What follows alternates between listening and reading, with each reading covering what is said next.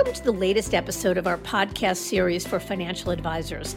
Today's episode is an update on transitions, communicating the why of a move to your clients. It's a conversation with my partner, Lewis Diamond. I'm Mindy Diamond, and this is Mindy Diamond on Independence.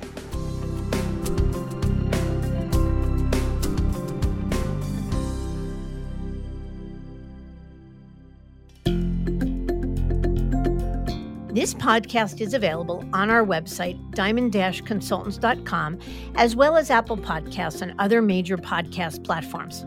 If you are not already a subscriber and want to be notified of new show releases, please subscribe right on your favorite podcast platform or on the episode page on our website. For Apple Podcast users, I'd be grateful if you'd give the show a review. Your input helps us to make the series better and alerts other advisors like you who may find the content to be relevant. And while you're at it, if you know others who are considering change or simply looking to learn more about the industry landscape, please feel free to share this episode or the series widely. It often seems that when an advisor's move is discussed, the value they derive from the change in firms and models is what drives the conversation. That is, thinking what's best for the advisor. And certainly, the heavy lift of a transition sits firmly on their shoulders, as does the ultimate rewards at the end of the day. But as we say time and again, the real impetus behind a move should be to improve client service because it's the clients that drive the business growth and value. So doing right by them is an imperative. Yet the truth of the matter is that without communicating what's in it for them, your clients may never really understand the positive impact and value a change can bring. And ensuring a positive approach to the move will certainly enhance your credibility and relationship. In this episode, my partner, Lewis Diamond, is joining me as we look at how to best identify and communicate the why of your move and the value clients can expect as a result. So there's a lot to discuss, and let's get to it.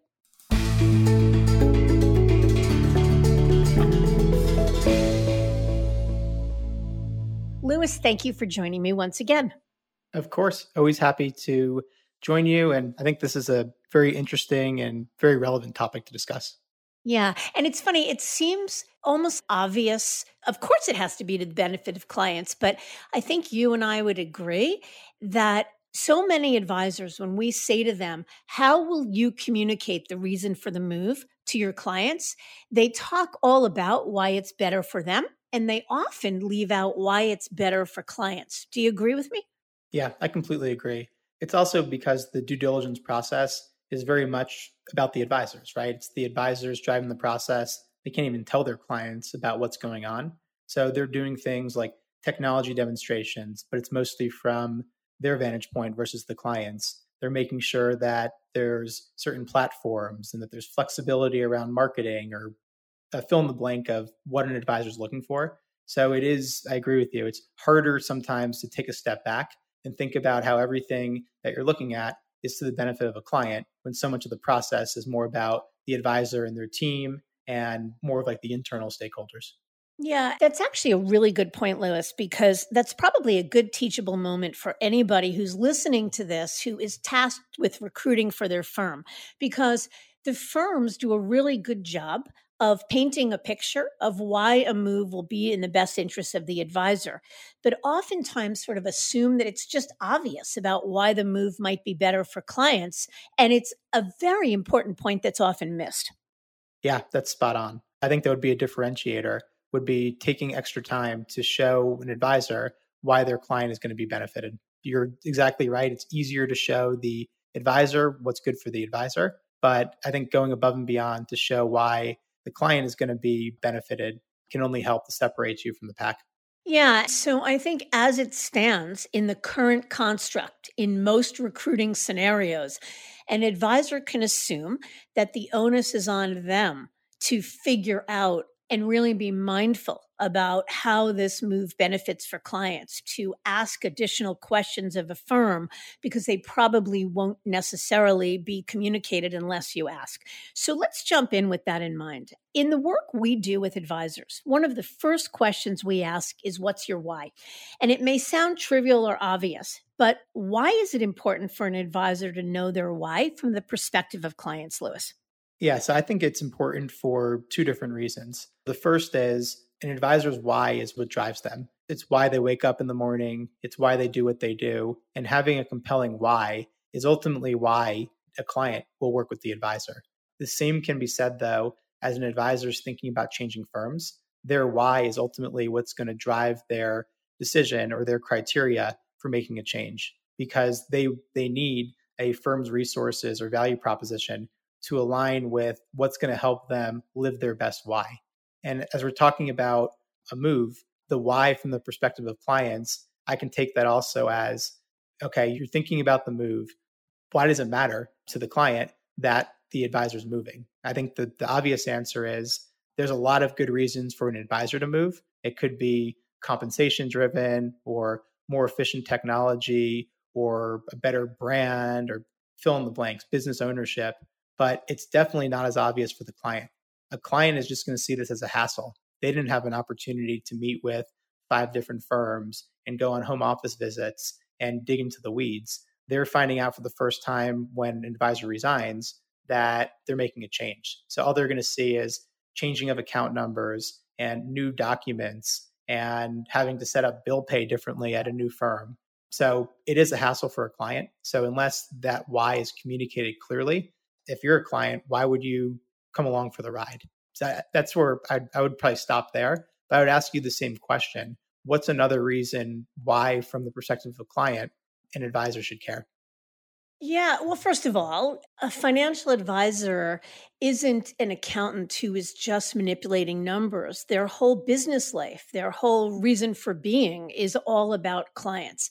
So the notion of being a fiduciary is all about doing what's in the best interest of clients. And I think your point around as you evaluate other opportunities, to keep in mind your clients didn't have the benefit of being able to evaluate all these different opportunities. They're being tasked with following you, hopefully following you to the one opportunity you chose. And I think actually it brings up the point that a lot of advisors don't take the time to really back up the train and explain not just why they chose what they chose for the benefit of clients, but also why they've decided to leave their current firm. And the point behind that is not in any way to badmouth your firm. That's just in bad taste and doesn't serve anybody well. It's not about negative selling, but it is about acknowledging the fact that the firm I have been at for the last 10, 20 years, whatever it is, has served me very well and allowed me to serve you incredibly well. But now, as I think about being able to do more for my clients, things like, and I'd ask you to fill in the blanks, Lewis, what are some of the things that advisors look to do more for clients when they move? But as I look to do more for my clients, I feel somewhat limited in my ability to do that here.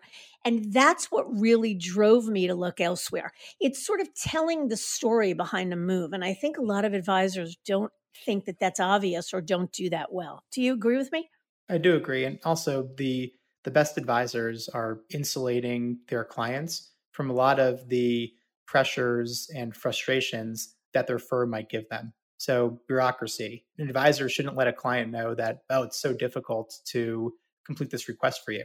The good advisors make it a seamless client experience regardless. So, that's the other piece of it is again, it may seem obvious that I'm unhappy and I can't do what I need to for clients. But if you're doing your job right, it also shouldn't be known to a client that you're unhappy. And I would say, for the most part, clients are going to be pretty happy at whatever firm you're at. Their happiness is going to be much more about your relationship, your service, and your process. It's not necessarily about the name of the business card. And that's why also portability follows the advisor, it doesn't follow the firm. Yes. So, what are some of the things that when an advisor move, they hope to do better for clients? So, if they need to fill in that blank, I'm moving not for my benefit, but for your benefit. And here are the things I'm going to be able to do more or better for you. What are some of those things? Yeah, so I'll give you a couple. And we'll also include a link in the episode page because our team member, Wendy Leong, wrote a very insightful article digging deeper into these different areas. Call it the, the, the client whys in a move. But I'll give you a couple. One would be more support, more support as far as having more professionals that are working in the business to support the client. It could be more investment flexibility. So having a wider or more bespoke list of alternative investments or more SMAs or ability to advise on crypto, which is very germane these days. It could be more services. So offering tax preparation or bill pay or more trust and estate services, which obviously is a direct benefit to the client. Potentially lower costs. We don't really see advisors lower their cost in a move. Sometimes it's necessary to win the business, but it could be lower manager costs or lower platform costs.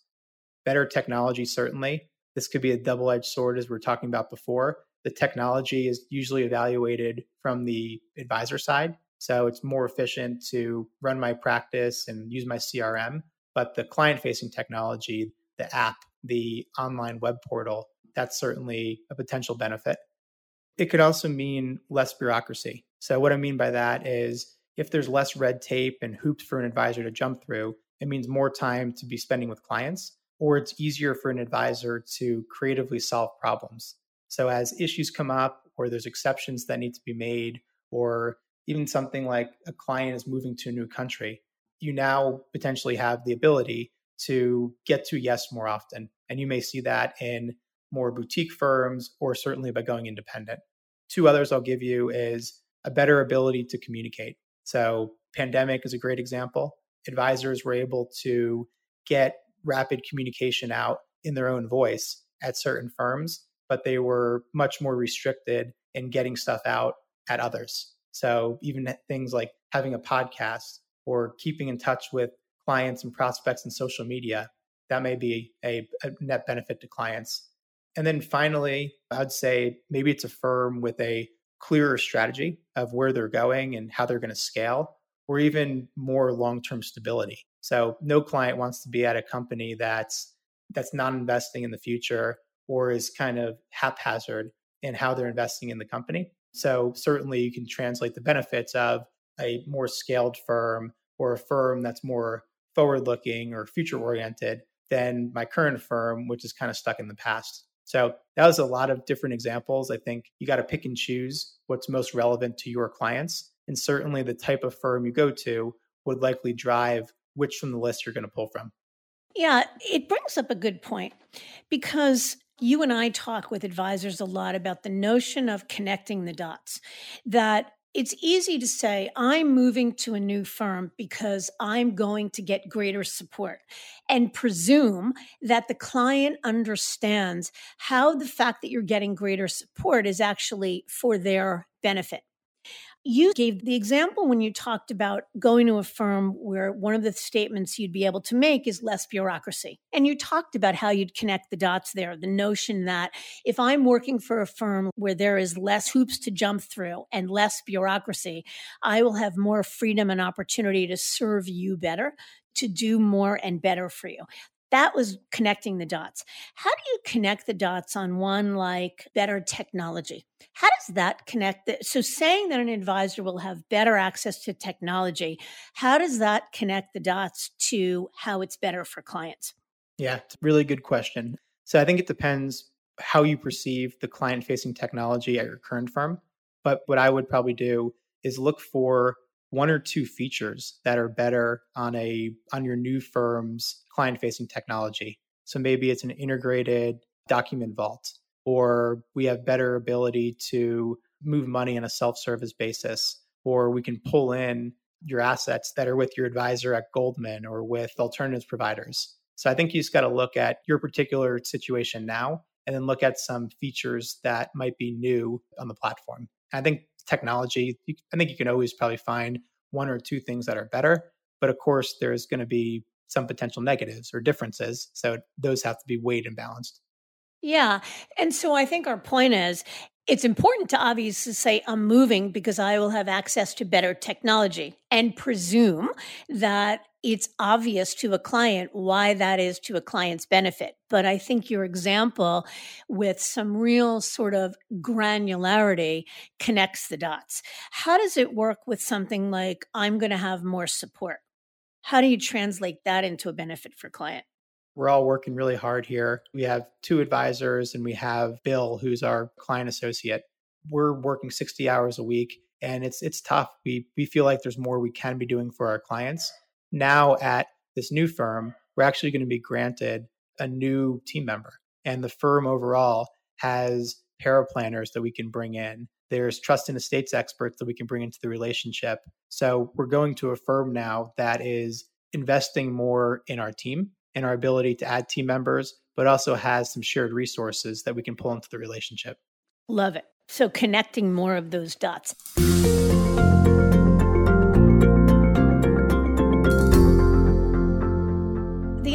Thing I'd add, just in listening to the list, is really that as an advisor gains freedom and control, the clients benefit advisors are better able to customize their deliverables for the benefit of the clients, the more freedom and control and flexibility the advisor is granted. Definitely. Let me flip the script and ask you a question. What about an advisor who is considering staying in channel? So we know from industry data that most advisors will stay in channel when they're making a move. So what we mean by that is moving from one wirehouse to the other or moving from one independent broker dealer to the other some advisors, the cynical ones, would say, well, that's a lateral move. How is that any different? But certainly plenty of advisors do it. So, my question is do you think that move is always about one's personal financial gain? Or how is it possible that that type of move could be to the benefit of the client? Yeah, I love that question because, as you know, that becomes not so much what advisors ask us, but what we ask advisors. We challenge advisors all the time. So it happens. I'll give you an example. I worked very recently with a significant Merrill Lynch team that really thought that they wanted to go independent. And we spent probably eight months or a year going down the rabbit hole in a good way, in a productive way, of meeting with every possible service provider and custodian and understanding what technology looked like in the space and working on pro formas and all.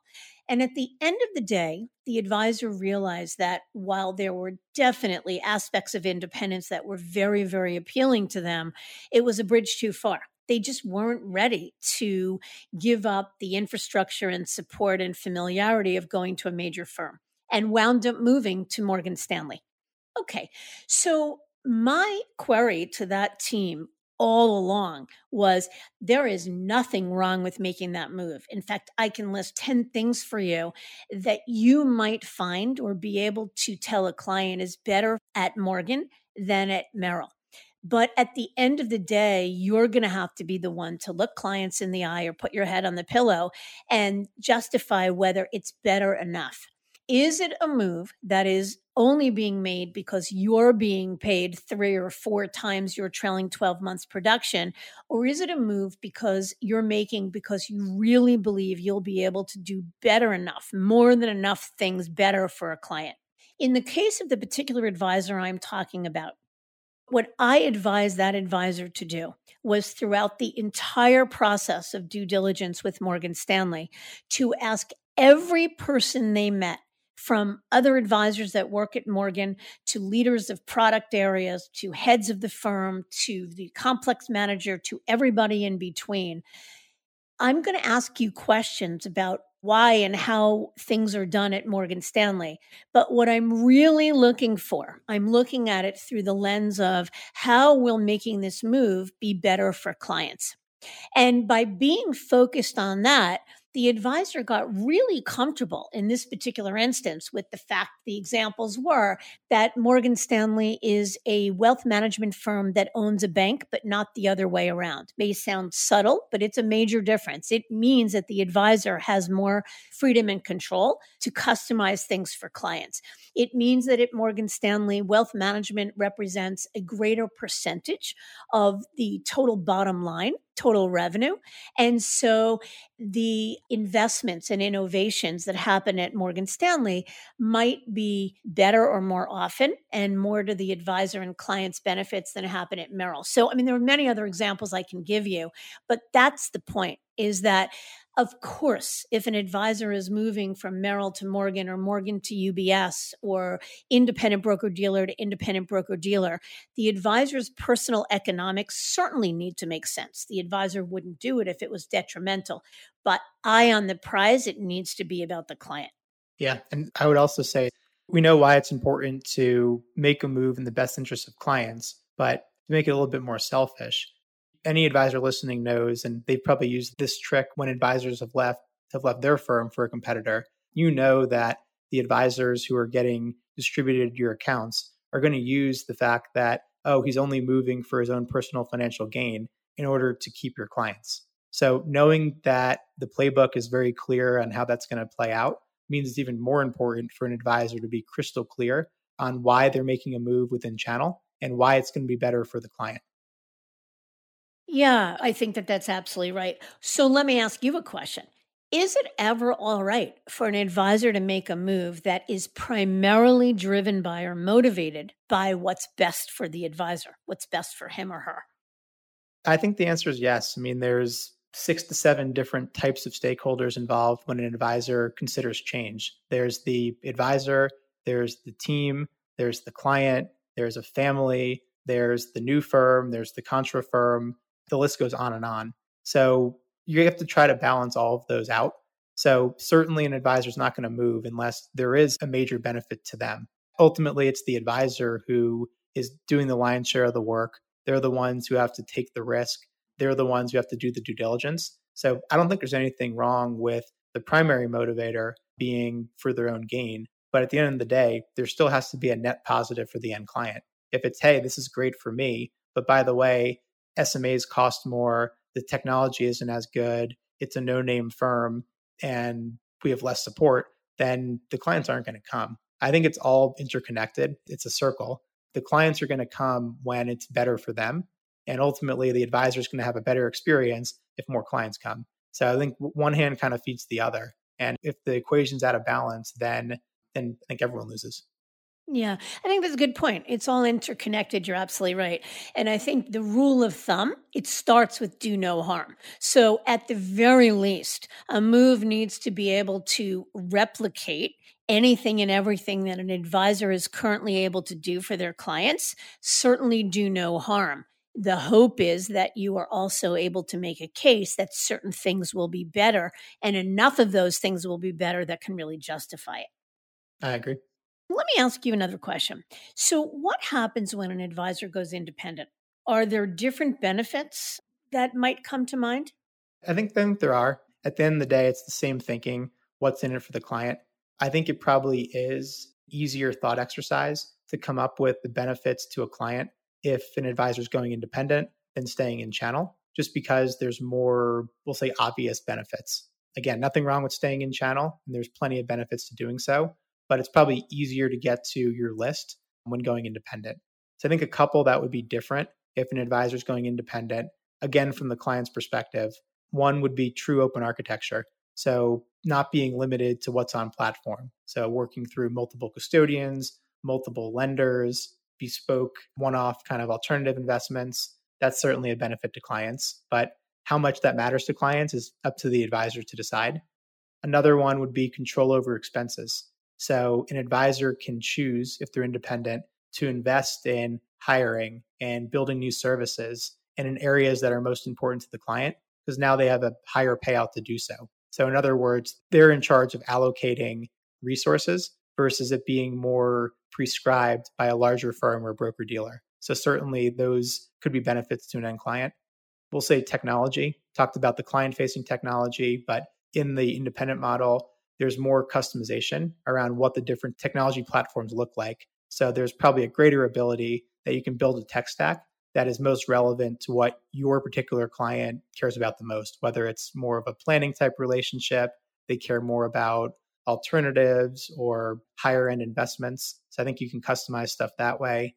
I'll give you one or two others. I think marketing and social media is a big one. So an advisor can get their own commentary out rapidly, almost instantly, have their own unique viewpoint versus more kind of canned, pre prescribed type stuff that a major firm would provide. And be able to do it, I think, quickly is the key. So even at firms or broker dealers where advisors have the ability to have their own unique voice, having a two or three day lag is a death sentence to that that content being relevant, especially in a pandemic or or a crazy market environment. I'd say the last one, this one might be less obvious, but it's call it open architecture for succession planning. This one I think you really have to take time to explain to the client because it's not going to be obvious to them. But at any major firm or even within a independent broker dealer, the buyers or the successors are either going to be someone within the team, which is great, or if there's not a viable successor within the team, then you have to look external to the team and likely look at advisors that are currently affiliated with the firm. When an advisor goes independent, they're able to drastically expand the universe of who buys the business and ultimately who's going to succeed uh, that advisor. So again, I think you have to be careful with how to message it. You don't want your client to think you're just walking away and selling, but I think having more options is a good thing. And that's kind of the theme of all of this is more options tends to be a winning formula for what's best for a client.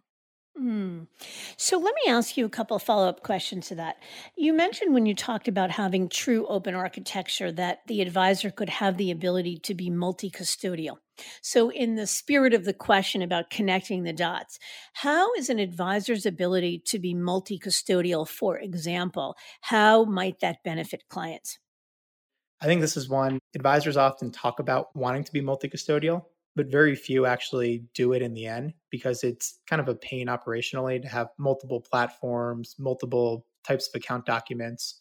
But I think the benefit would be either for a new client, maybe they have a Schwab self directed account and you're at Fidelity. So you can have the option of still keeping that business there um, and still be able to service them. Um, it could be, um, let's say it's a client that is um, that is some family members in the U.S. and they have some family members in the in the United Kingdom. Um, certain custodians might be better with international business than others, so it gives that advisor an ability to still service that end client. And I think the same goes for something like lending. Um, certainly, if you're independent, you have many more lending options than if you're captive but different custodians um, have different lending solutions, whether it's private banking resources through BNY Mellon Pershing or the bank that Schwab has, or Fidelity offers lending in a different way through Goldman Sachs and US Bank. So I think it really depends upon the client's needs. Um, but again, more flexibility is going to be a benefit to the end client, but it has to be balanced against the operational headaches that come with multiple custodians. Yeah. And it goes back to what you just said a couple minutes ago the notion that optionality ultimately is a good thing. I was also thinking when you talked about the ability to communicate rapidly. Um, I'm, you know, I think about the fact that if you're a wirehouse advisor and you don't have the ability in the midst of a pandemic or a downturn in the market by a gazillion points, that an advisor has to rely on picking up the phone and calling every client. And oftentimes, clients don't end up hearing from their advisor as often as they would like. Yeah, I think that's exactly right. It's it's more scalable and it's it's more efficient. So I think you're right. It leads to higher satisfaction.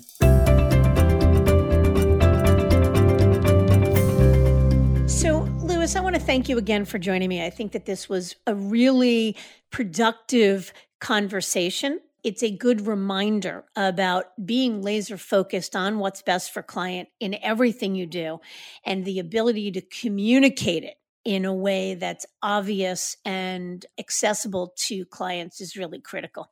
So I thank you again for your time and for joining me.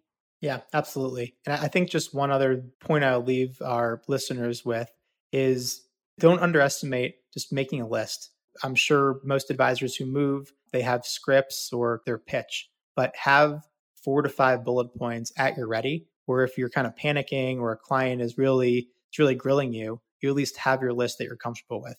That's something that we offer to advisors that work with us. We help them with these client facing pitches, but it's also something that advisors should rely upon a firm they're joining, a custodian they're going to, or a platform they're affiliating with is help me craft my client facing why. I think it's critical to take the extra time to do it. You spend all this time kicking the tires on firms, building a website, or making sure the book map's over. Take the extra hour to make a list and be really, really comfortable and clear on what your why is. And I think that'll serve you extremely well.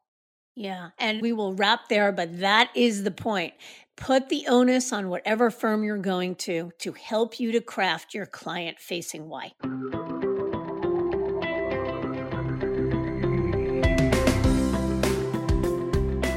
I thank you for listening.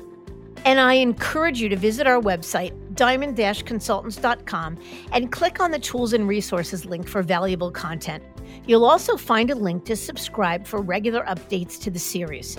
And if you're not a recipient of our weekly email, Perspectives for Advisors, click on the articles link to browse recent topics. These written pieces are an ideal way of staying informed about what's going on in the wealth management space without expending the energy that full on exploration requires. You can feel free to email or call me if you have specific questions. I can be reached at 973 476 8578, which is my cell, or by email mdiamond at diamond consultants.com. Please note that all requests are handled with complete discretion and confidentiality. And keep in mind that our services are available without cost to the advisor. You can see our website for more information. And again, if you enjoyed this episode, please feel free to share it with a colleague who might benefit from its content. If you're listening on the Apple Podcast app, I'd be grateful if you gave it a star rating and a review. It will let other advisors know it's a show worth their time to listen to. This is Mindy Diamond on Independence.